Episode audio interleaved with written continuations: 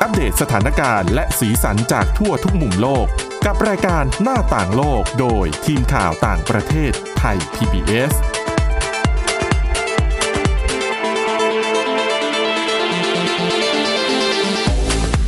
วัสดีครับ ต้อนรับคุณผู้ฟังสู่รายการหน้าต่างโลกกับทีมข่าวต่างประเทศไทย PBS นะครับ วันนี้พบกับคุณกรีนจิรวัตรมาสุขและผมก้าวพงศธรสุขพงศ์ครับ ครับ ผม สวัสดีครับกับวันนี้ยังมีหลากหลายเรื่องราวนำมาฝากคุณผู้ฟังเช่นเคยนะครับ เริ่มต้นเอ่อเดี๋ยวจะคุยกันหลาย ๆ เรื่องด้วย มีทั้งเรื่องของการพัฒนาวัคซีนโควิด -19 จากไฟเซอร์แล้วก็ AstraZeneca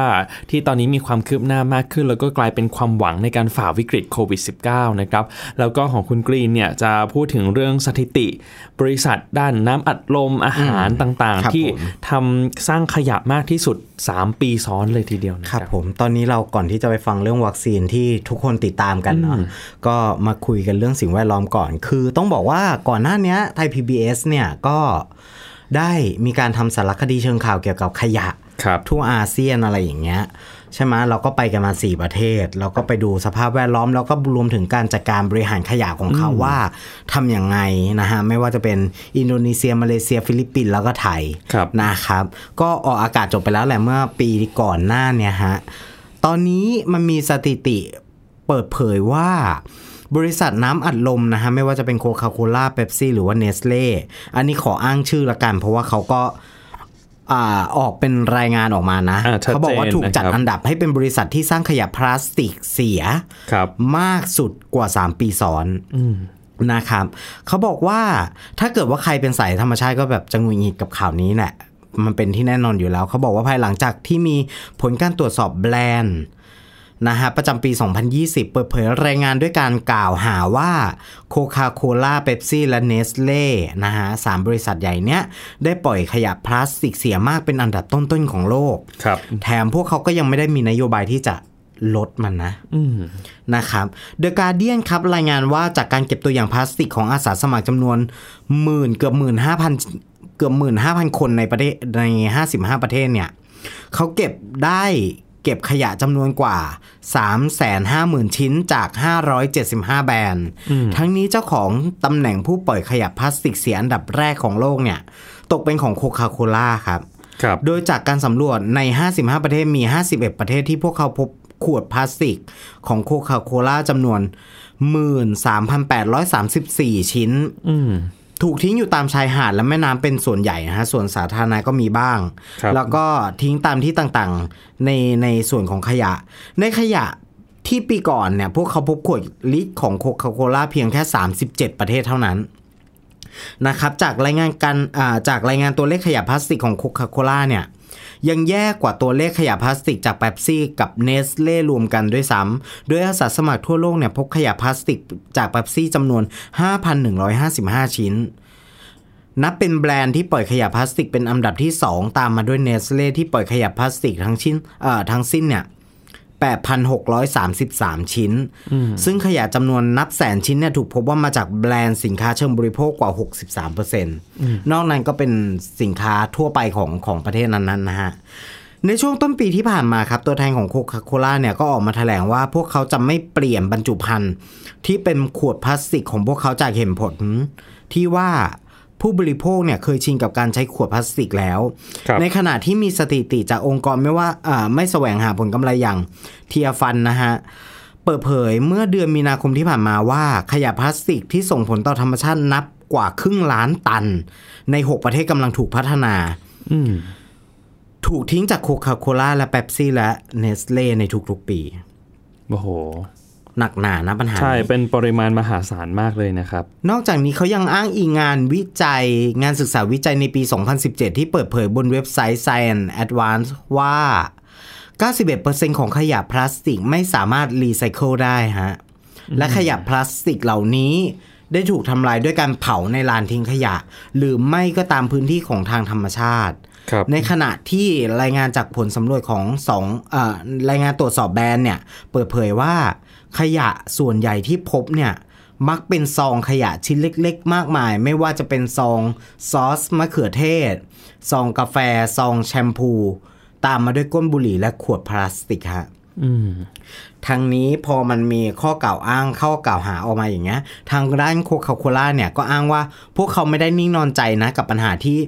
เกิดขึ้น ก็กำลังจะหาทางลดการใช้พลาสติก ในบรรจุภัณฑ์เพื่อลดขยะพลาสติกลงครับโดยพวกเขาได้ออกแถลงการว่า ในระดับโลก พวกเขามีความตั้งใจจะนำขวดพลาสติกทั้งหมดกลับคืนมาภายในปีคริสตศักราช 2030อืมเพื่อที่จะไม่ให้มันไปลงเอยอยู่ตามท้องมหาสมุทร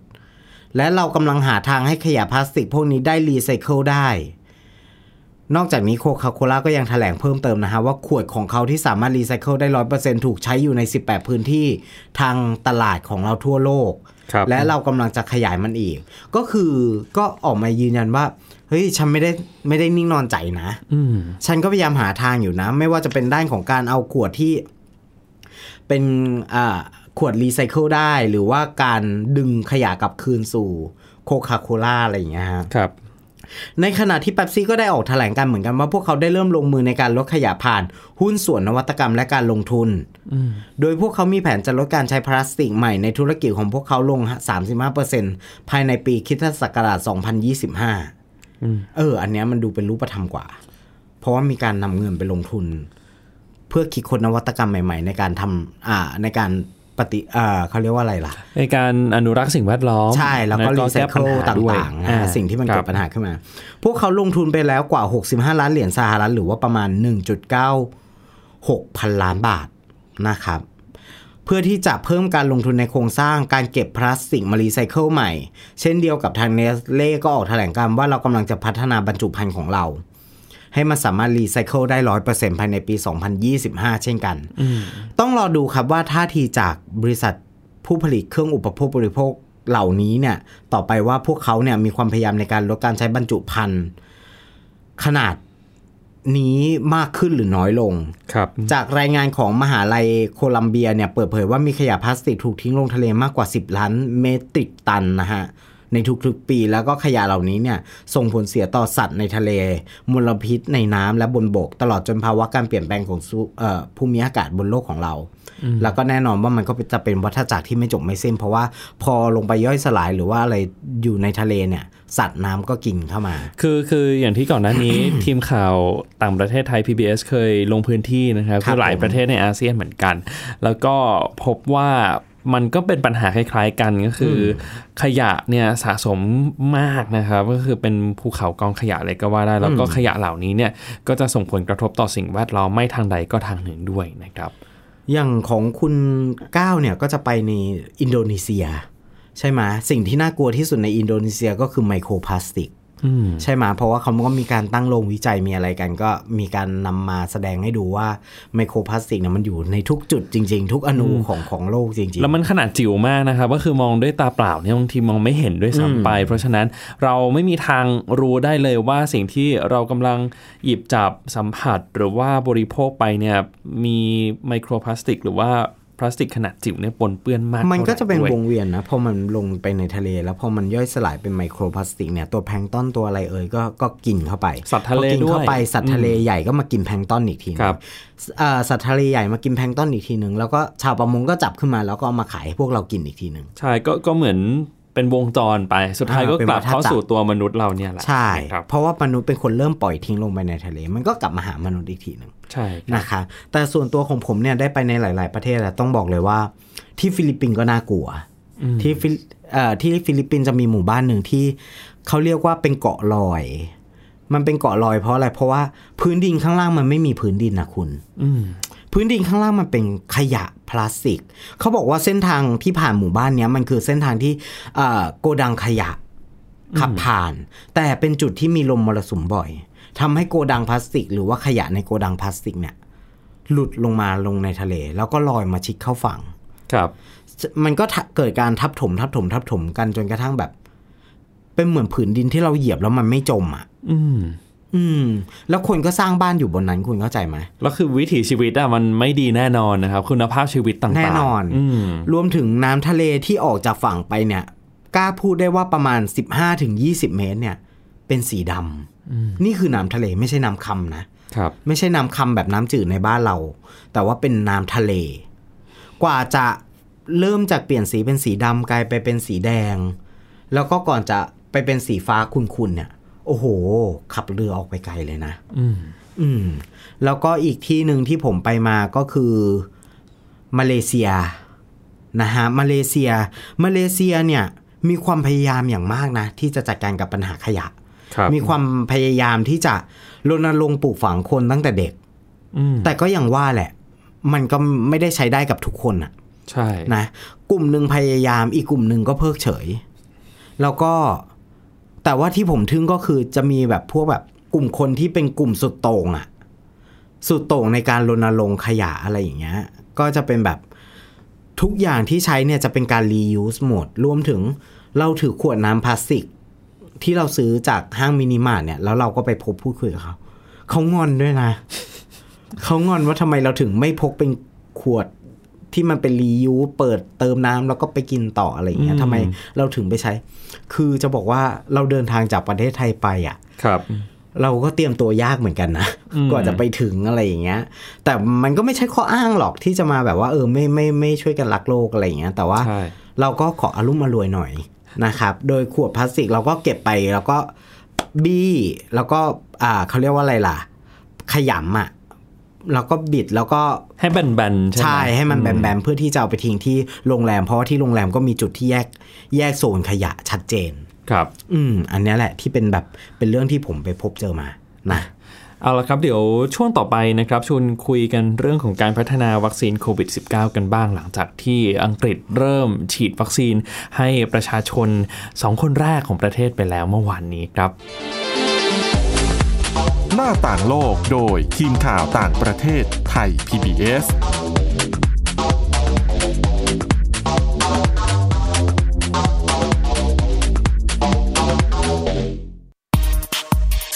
เพราะวิทยาศาสตร์อยู่รอบตัวเรา มีเรื่องราวให้ค้นหาอีกมากมาย เทคโนโลยีใหม่ ๆ เกิดขึ้นรวดเร็วทำให้เราต้องก้าวตามให้ทัน เดตเรื่องราวทางวิทยาศาสตร์ เทคโนโลยี และนวัตกรรม ที่จะทำให้คุณทันโลก กับรายการ s c i e n t e c h ทุกวันจันทร์ถึงวันศุกร์ทางไทย PBS Radio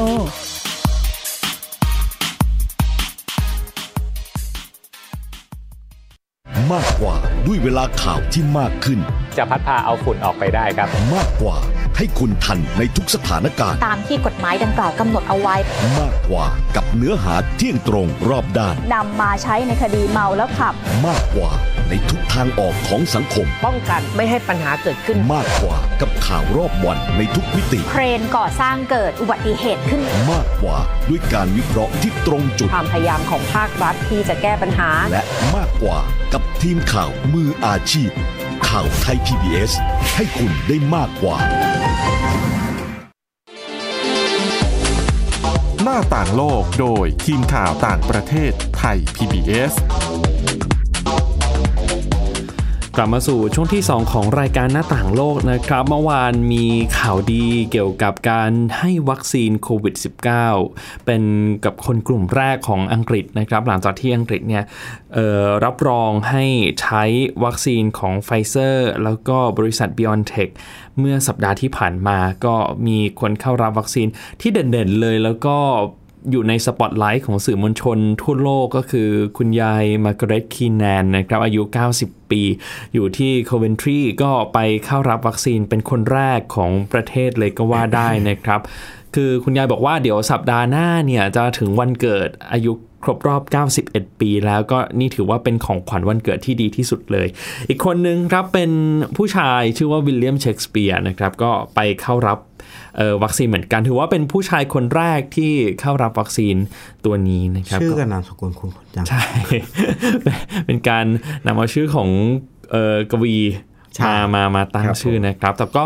ก็ถือว่าเป็นอีกหนึ่งก้าวสำคัญของการพัฒนาวัคซีนโควิด -19 ซึ่งตอนนี้เนี่ยถ้าดูภาพรวมแล้วดูเหมือนว่า วัคซีนที่ได้รับการพัฒนาโดยไฟเซอร์และ BioNTech เนี่ยจะมีความก้าวหน้ามากที่สุดนะครับ นอกจากจะมีประสิทธิภาพในการป้องกันโรคได้ มากถึง 95%แล้วก็ยังมีความก้าวหน้าในหลาย ๆ เรื่องผลการทดสอบ เมื่อวานทางสำนักงานองค์การอาหารและยาของสหรัฐหรือว่า FDA ก็เปิดเผยผลการทดสอบเรียกว่าเป็นฉบับสมบูรณ์ออกมาให้เราได้อ่านกันนะครับผมเข้าไปดูก็สรุปมาให้คุณผู้ฟังได้ฟังกันด้วยคือเบื้องต้นเนี่ยเป็นข้อมูลเบื้องต้นก่อนนะครับสำหรับคุณผู้ฟังคือ Pfizer BioNTech เนี่ยจัดการทดสอบ มีอาสาสมัครเข้าร่วมประมาณ 44,000 คนนะครับ ซึ่งการวัคซีนของเขาเนี่ยเป็นวัคซีนตัวใหม่เลยก็คือเป็นเทคโนโลยี mRNA น่าสนใจมากนะครับ ยังไม่เคยมีการใช้ mRNA ในการทำวัคซีนมาก่อน ซึ่งเราจะต้องใช้ 2 โดสด้วยกัน แต่ละโดสห่างกัน 21 วันนะครับ แต่ว่าจุดที่อาจจะเรียกว่าเป็นจุดด้อยของวัคซีนตัวนี้ก็คือต้องเก็บรักษาในอุณหภูมิติดลบ ถึง 70 องศาเซลเซียส ซึ่งนี่ถือว่าเป็นโจทย์ท้าทายอย่างมากของไฟเซอร์ ที่จะต้องพัฒนาตู้หรือว่าอุปกรณ์ในการเก็บต่อไป เพราะว่าแน่นอนไม่สามารถใช้กับระบบ cold chain หรือระบบโซ่ความเย็นที่เรามีอยู่ในปัจจุบันได้นะครับ เป็นโจทย์ท้าทายต่อไปว่า เวลาขนส่งไปตามประเทศต่างๆ จะต้องใช้อุปกรณ์อย่างไร คือไฟเซอร์เขาก็ตั้งเป้าที่จะพัฒนาให้วัคซีนเนี่ยสามารถเก็บรักษาในอุณหภูมิมาตรฐานก็คือ 2-8 องศาเซลเซียสได้ แต่ว่าเขาตั้งเป้าว่าจะทำให้ได้ภายในช่วงครึ่งปีหลังของปีหน้า ซึ่งก็ใช้ระยะเวลานานเหมือนกันนะครับไฟเซอร์นี่พัฒนาวัคซีนเป็นส่วนหนึ่งของโครงการเรียกว่า Operation Warp Speed ของรัฐบาลสหรัฐนะครับคือไม่ได้เข้าร่วมกับโครงการ COVAX ขององค์การอนามัยโลกอย่างที่ทราบกันดีว่า ในระยะหลังสหรัฐกับองค์การอนามัยโลกก็มีปัญหาระหองระแหงกัน แล้วก็นำไปสู่การประกาศถอนตัวออกจากองค์การอนามัยโลกด้วยนะครับ ทีนี้ผลการทดสอบของไฟเซอร์น่าสนใจอย่างไร ถ้าคุณผู้ฟังลองไปดูภาพนี้จะเห็นอย่างชัดเจนนะครับว่าผู้ที่ได้รับวัคซีนจริงกับผู้ที่ได้รับยาหลอกเนี่ย มีอัตราการติดเชื้อที่แตกต่างกันยังเห็นได้ชัด ก็คือคนที่ได้รับยาหลอกก็จะติดเชื้อเพิ่มสูงมากทีเดียว แต่ว่าคนที่ได้รับวัคซีนเนี่ยอัตราการติดเชื้อต่ำนะครับ คือคนที่ได้วัคซีนเนี่ยติดเชื้อไปเพียง 8 คนจาก 18,198 คน ส่วนคนที่ได้ยาหลอกเนี่ยติดติดเชื้อ 162 คนจาก 18,325 คนนะครับ ทีนี้เกณฑ์ที่เขาจะฟันว่า ติดเชื้อหรือไม่ติดเชื้อก็คือ จะต้องมีอาการ เช่น ไข้ไอ เหนื่อย หรือว่าหนาวสั่นปวดปวดกล้ามเนื้อไม่ได้กลิ่นรสเจ็บคอ ถ่ายเหลว แล้วก็อาเจียน ร่วมกับการตรวจ PCR ให้เป็น positive ของโควิด -19 ด้วยนะครับ อันนี้เป็นเกณฑ์คร่าวๆ ทีนี้ผลการทดสอบเนี่ยค่อนข้างน่าสนใจแล้วก็มีประสิทธิภาพมากทีเดียวก็คือ คนที่ได้รับวัคซีนนะครับ อาการป่วยรุนแรงเนี่ยมีเพียง 1 คนเท่านั้น ส่วนคนที่ได้รับยาหลอกก็ 9 คนนะครับ แล้วคนที่ได้วัคซีนที่บอกว่าอาการป่วยรุนแรงเนี่ยก็ไม่ได้ถึงขั้นต้องเข้าโรงพยาบาลนะคุณกรีนเพราะฉะนั้นก็ก็ถือว่ามีความก้าวหน้าอย่างมาก แล้วก็อาจจะเรียกได้ว่าตอนนี้ไฟเซอร์ วัคซีนของไฟเซอร์กับ BioNTech เนี่ยเป็นเป็นความหวังของ บุคลากรทางการแพทย์ของประชาชนทั่วโลกเลยก็ว่าได้ในการฝ่าวิกฤตโควิด -19 ไป แต่ว่าก็ต้องดูอีกทีว่าในอนาคตเมื่อโจไบเดนขึ้นมารับตำแหน่งประธานาธิบดีคนใหม่เนี่ยความสัมพันธ์ระหว่างสหรัฐกับองค์การอนามัยโลกอาจจะดีขึ้นนะครับ เพราะฉะนั้นอาจจะมีการแบ่งปันเทคโนโลยี ในการผลิตหรือว่าพัฒนาวัคซีนของไฟเซอร์ ให้กับองค์การอนามัยโลก เพื่อให้ทั่วโลกได้เข้าถึงก็เป็นไปได้นี้ก็น่าติดตามเหมือนกันว่าจะเป็นอย่างไร แต่ว่าวัคซีนอีกตัวหนึ่งครับ ของมหาวิทยาลัยออกซฟอร์ดแล้วก็บริษัทแอสตราเซเนกาซึ่งไทยเราเนี่ยก็ลงนามสั่งซื้อเหมือนกันนะครับวันนี้เป็นของอังกฤษ เป็นวัคซีนที่ใช้วิธีหรือว่าเป็นชนิด viral vector ก็คือการ ฉีดอะดีโนไวรัสเข้าไป เพื่อนำพารหัสพันธุกรรมบางส่วนของโคโรนาไวรัสสายพันธุ์ใหม่เนี่ยเข้าไปในร่างกายเพื่อให้ร่างกายสร้างภูมิคุ้มกันขึ้นมานะครับวัคซีนของออกซฟอร์ดแล้วก็แอสตราเซเนกาเนี่ยอย่างที่ทราบกันดีก็คือประสิทธิภาพประมาณ 60ถึง90%แต่ทีนี้มันมีเรื่องน่าสนใจอยู่ก็คือจำนวน 90%ที่ว่านี้ เกิดจากการให้วัคซีนที่คำนวณผิดพลาดนะครับ คือตามปกติจะต้องได้รับ 2 โดส แต่ว่าการคำนวณผิดพลาดเนี่ยทำให้โดสแรกเนี่ยไม่ได้ไม่เต็มโดส ก็คือได้ไปเพียงครึ่งโดสเท่านั้น แล้วก็ครั้งที่ 2 ได้ไปเต็มโดส เพราะฉะนั้นกลุ่มคนกลุ่มนี้ซึ่งมีอยู่ประมาณ 2,600 คนเนี่ย ก็จะได้รับเป็นโดสครึ่ง แล้วก็อีกหนึ่งโดสเต็ม กลุ่มนี้มีประสิทธิภาพในการป้องกันโรคได้ถึง 90%แต่ว่าหลาย ๆ คนก็บอกว่าเอ๊ะกลุ่มตัวอย่าง 2,600 คนเนี่ยมันน้อยเกินไปหรือเปล่าที่จะบอกว่าวัคซีนมีประสิทธิภาพจริง ๆ นะครับ กับเปรียบเปรียบเทียบกับคนที่ได้ 2 โดสเต็มเท่ากันเลยเนี่ยมันก็ยังดูไม่ได้น่าพอใจเท่าที่ควรก็คือผลพบว่ามีประสิทธิภาพประมาณ 70%อื มซึ่งดูแล้วเนี่ยในขณะที่ไฟเซอร์โมเดอร์นาของสหรัฐเนี่ยประสิทธิภาพในการป้องกันโรคมันสูง แต่ 90%ไปแล้วแต่ของอังกฤษยังอยู่ที่ 70%โดยเฉลี่ยเนี่ยหลายๆ คนก็เลยบอกว่าเอ๊ะมันมันสามารถพัฒนาให้มันดีขึ้นมากกว่านี้ได้ไหม แน่นอนนะครับ มันสะท้อนให้เห็นถึงราคาหุ้น ก็ตกเหมือนกันนะ ช่วงครับที่ประกาศถึงประสิทธิภาพแรก ๆ ทีนี้ผลการศึกษาในวารสาร Lancet ที่ออกมาเมื่อคืนที่ผ่านมาเหมือนกันเนี่ย ก็ชี้ให้เห็นว่าจริง ๆ ทาง Oxford แล้วก็ a s t r a z เซ e c a จะต้องทำงานไม่มากขึ้นเพื่อยืนยันว่าประสิทธิภาพของวัคซีนเนี่ยมันจะได้ถึง 90%จริง ๆ หรือเปล่า ให้มันเทียบเท่ากับวัคซีนที่ได้รับการพัฒนา โดยผู้พัฒนาสัญชาติอเมริกันครับผม นะครับอันนี้เป็นงานใหญ่ของอังกฤษเหมือนกันว่าจะต้องทำยังไงก็ได้ให้ให้ให้มันมีประสิทธิภาพเพิ่มมากขึ้น เพื่อความเชื่อมั่นของคนที่จะใช้งานในอนาคตด้วยนะครับ ซึ่งแน่นอนพอพูดถึงเรื่องวัคซีนมันก็มีเรื่องของการสั่งจองต่างๆ ตามเข้ามาใช่ไหมคุณกรีนอย่างที่เราตามกันอยู่เนี่ยจะเห็นว่าตอนนี้ประเทศมหาอำนาจอย่างเช่นสหรัฐก็กว้านซื้อเยอะมากทีเดียวนะครับ คือ ในโลกของเราตอนนี้มันก็มีโครงการที่ชื่อว่า COVAX ขององค์การอนามัยโลก ที่เข้ามาเป็นตัวช่วยประเทศกำลังพัฒนาคือประเทศเอ่อรายได้ปานกลาง แล้วก็รายได้ต่ำเนี่ยให้ได้รับวัคซีนอย่างทั่วถึง เพราะว่าแน่นอนอำนาจการเงินอำนาจการต่อรองของประเทศเหล่านี้มันสู้สหรัฐสู้อังกฤษอะไรแบบนี้ไม่ได้อยู่ครับแล้วนะครับ เพราะฉะนั้นการมีโครงการนี้ก็จะช่วยรับประกันได้ในระดับหนึ่งว่า ประเทศกำลังพัฒนาเหล่านี้จะได้เข้าถึงวัคซีนในปริปริมาณที่พอเหมาะพอควรเหมือนกันอืมแต่อย่างไรก็ตามถ้าเราไปดูผลการศึกษาผลการวิจัยเนี่ย จะเห็นอย่างชัดเจนว่าสหรัฐก็เรียกได้ว่าจองสั่งซื้อวัคซีน แม้ว่าจะยังไม่ได้มีการยืนยันถึงประสิทธิภาพในการพัฒนานะครับ สหรัฐเนี่ยสั่งซื้อไปแล้วไม่ต่ำกว่า 1,000 ล้านโดสเลยนะครับ อืมถือว่าสูงมากทีเดียวมันก็เลยเป็นความกังวลตามมาว่า เอ๊ะมันจะเกิดภาวะที่เรียกว่าวัคซีน nationalism หรือว่าลัทธิชาตินิยม วัคซีนในอนาคตหรือเปล่า คืออันนี้มันก็เป็นความกังวลเหมือนกัน แต่ว่าการที่ไบเดนชนะเลือกตั้ง แล้วจะเข้ามาเป็นผู้นำคนต่อไปเนี่ย มันก็ทำให้หลายคนเบาใจลง อย่างที่ผมบอกไปก็คือ ถ้าไบเดนเข้ามาไบเดนบอกอยู่แล้วว่า วันแรกที่เขาขึ้นดำรงตำแหน่งเนี่ยจะกลับไปเป็นส่วนหนึ่งกลับไปให้ความร่วมมือกับองค์การอนามัยโลก เพราะฉะนั้นเทคโนโลยีต่างๆ ที่เกี่ยวข้องกับการพัฒนาวัคซีน ก็น่าจะมีความก้าวหน้ามากขึ้น ให้กับประชาคมโลก ให้กับเวทีระหว่างประเทศด้วยครับนะผมอืมก็เป็น